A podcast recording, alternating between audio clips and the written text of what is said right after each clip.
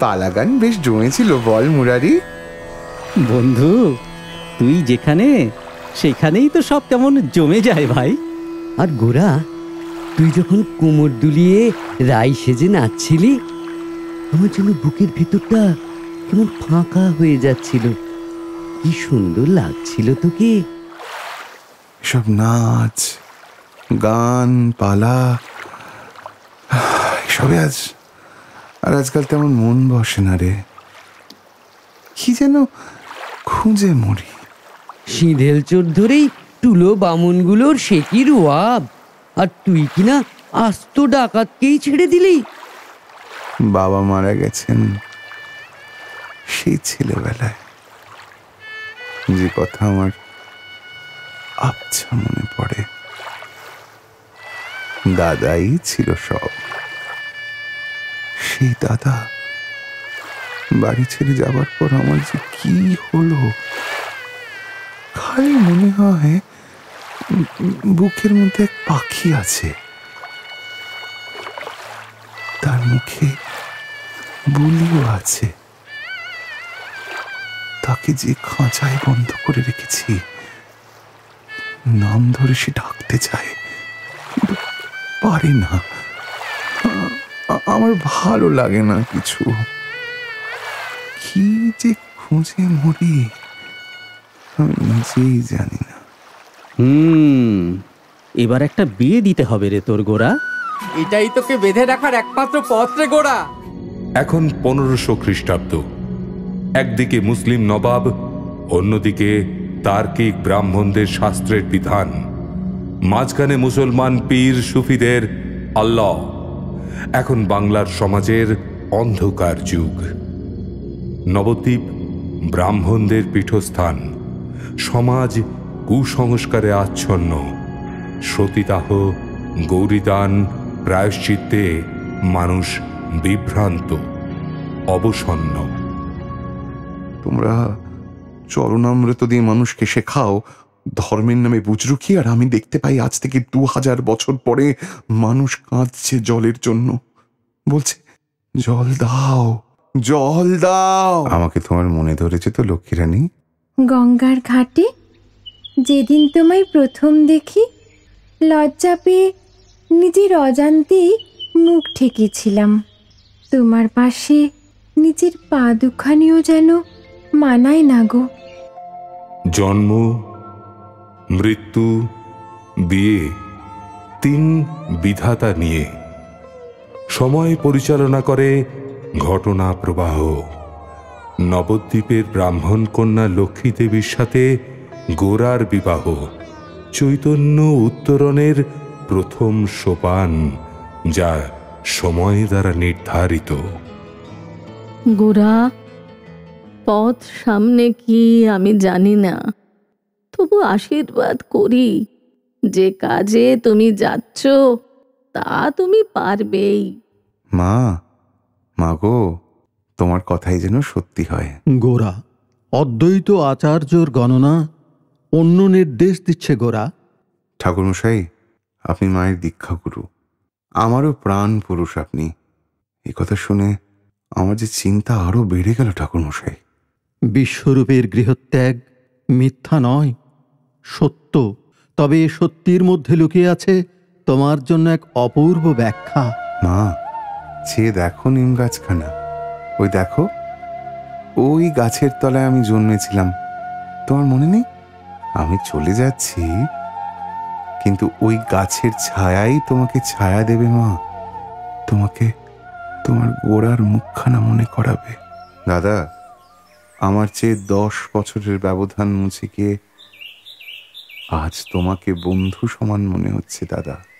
তোমার সন্ধানে এসে এক অপূর্ব ব্যাখ্যা জেনে গেলাম। এক অনাস্বাদিত রহস্য বুঝে নিলাম।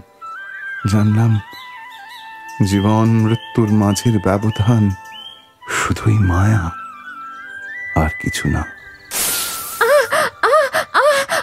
মামা গো মামা গো কি কি যেন কামড়ালে। আহ আহ। কি হলো বৌমা? কি হলো? জানি নে মা আমি আমি পাশ ফিরতে কি যেন পায়ের গোড়ালিতে কামড়ালে হা বিষ্ণু কি করলে গো? কুড়াকে আমি কি বলব? পোড়ার মুখে মেয়ে স্বামীকে চোখে দেখাও দেখতে পেলি না। হে বিষ্ণু হে বিষ্ণু।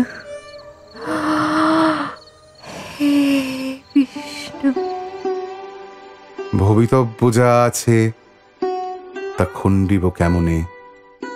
এই যত কাল গতি কেহ কারও নহে, অতএব সংসার অনিত্য। বেদে কহে, লক্ষ্মীদেবীর মৃত্যু, দাদার বিচ্ছেদ, মায়ের কান্না, গোরাকে পীড়িত করলেও এক নতুন জন্মের দিকে যেন এগিয়ে চলেছে গোরা, আবিষ্কার করছে পৃথিবীকে। যার উৎস নাম গান। কিন্তু কার উদ্দেশ্যে? দাদাকে খুঁজতে গিয়ে এক অলিক জগৎ আমার চোখের সামনে খুলে গেল। মানুষ এক সব ধর্মের মানুষ এক নামে ঈশ্বরকে ডাকে। সবার বুকেই প্রেম আছে। যে প্রেমের ভাষাও এক এই জাতপাতের বিচার কেন? সমাজের সব মানুষকে এক করব আমি। লক্ষ্মীদেবীর মৃত্যু গোরার জীবনে এক সূর্যাস্ত। কিন্তু গোরাকে নিয়ে শচীদেবীর তীব্র আশঙ্কা গোরাকে পুনর্বিবাহ করতে বাধ্য করে। কিন্তু আমার যে একখানি চাইবার আছে। কি তা? আমি দিয়ে ধন্য হতে চাই। তোমার গায়ের রংখানি বিষ্ণুপ্রিয়া ওই শ্যাম রং আমায় কেমন যেন টানে সব সময় কেমন যেন উদাস করে দেয়। আমি জানি না কি কি টানে আমার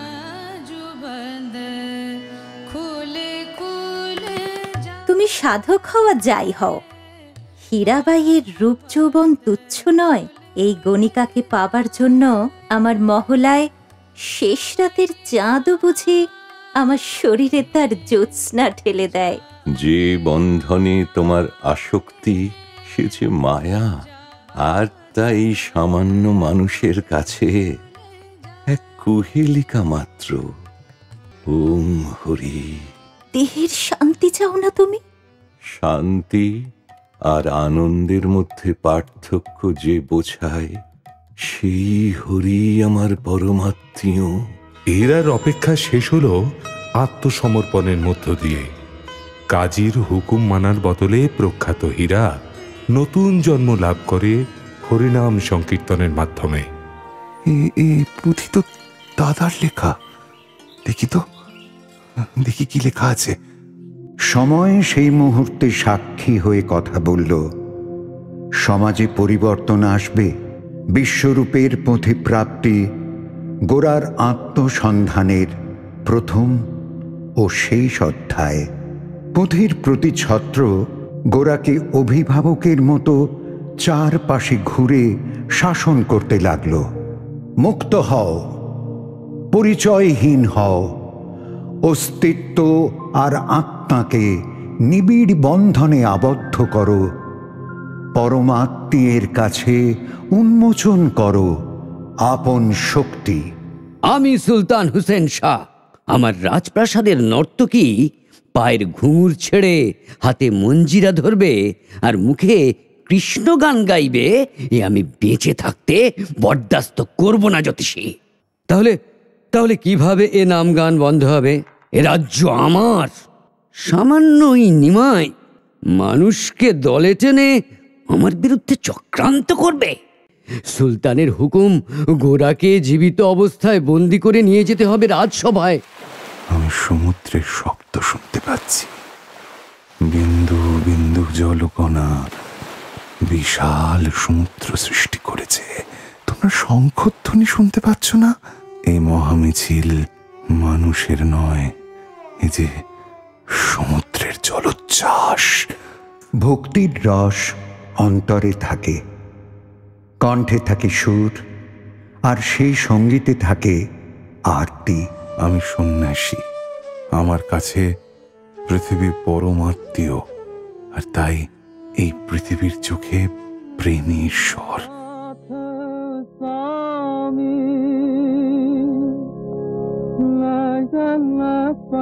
Oh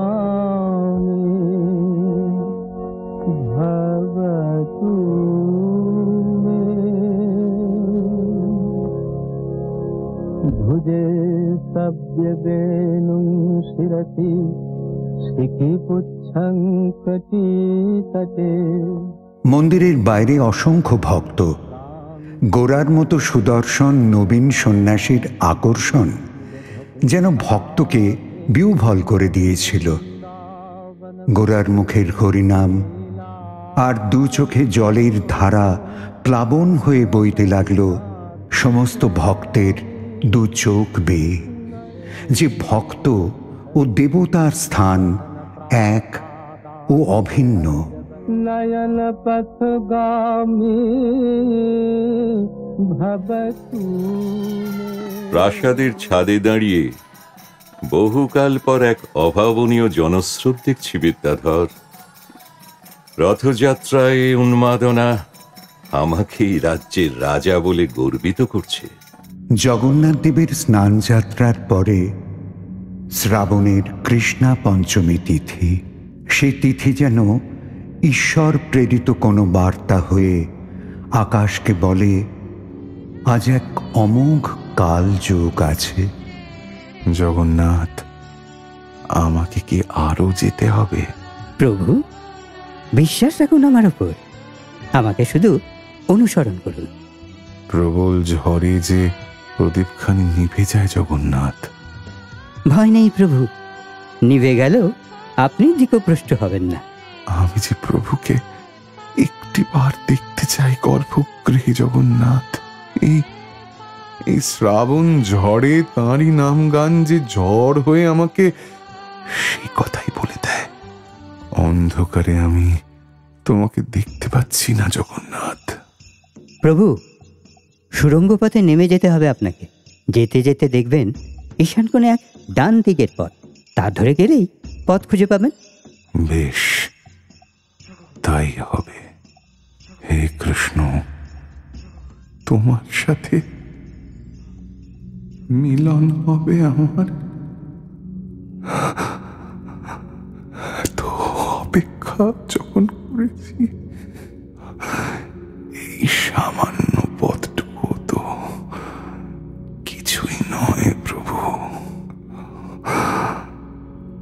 হে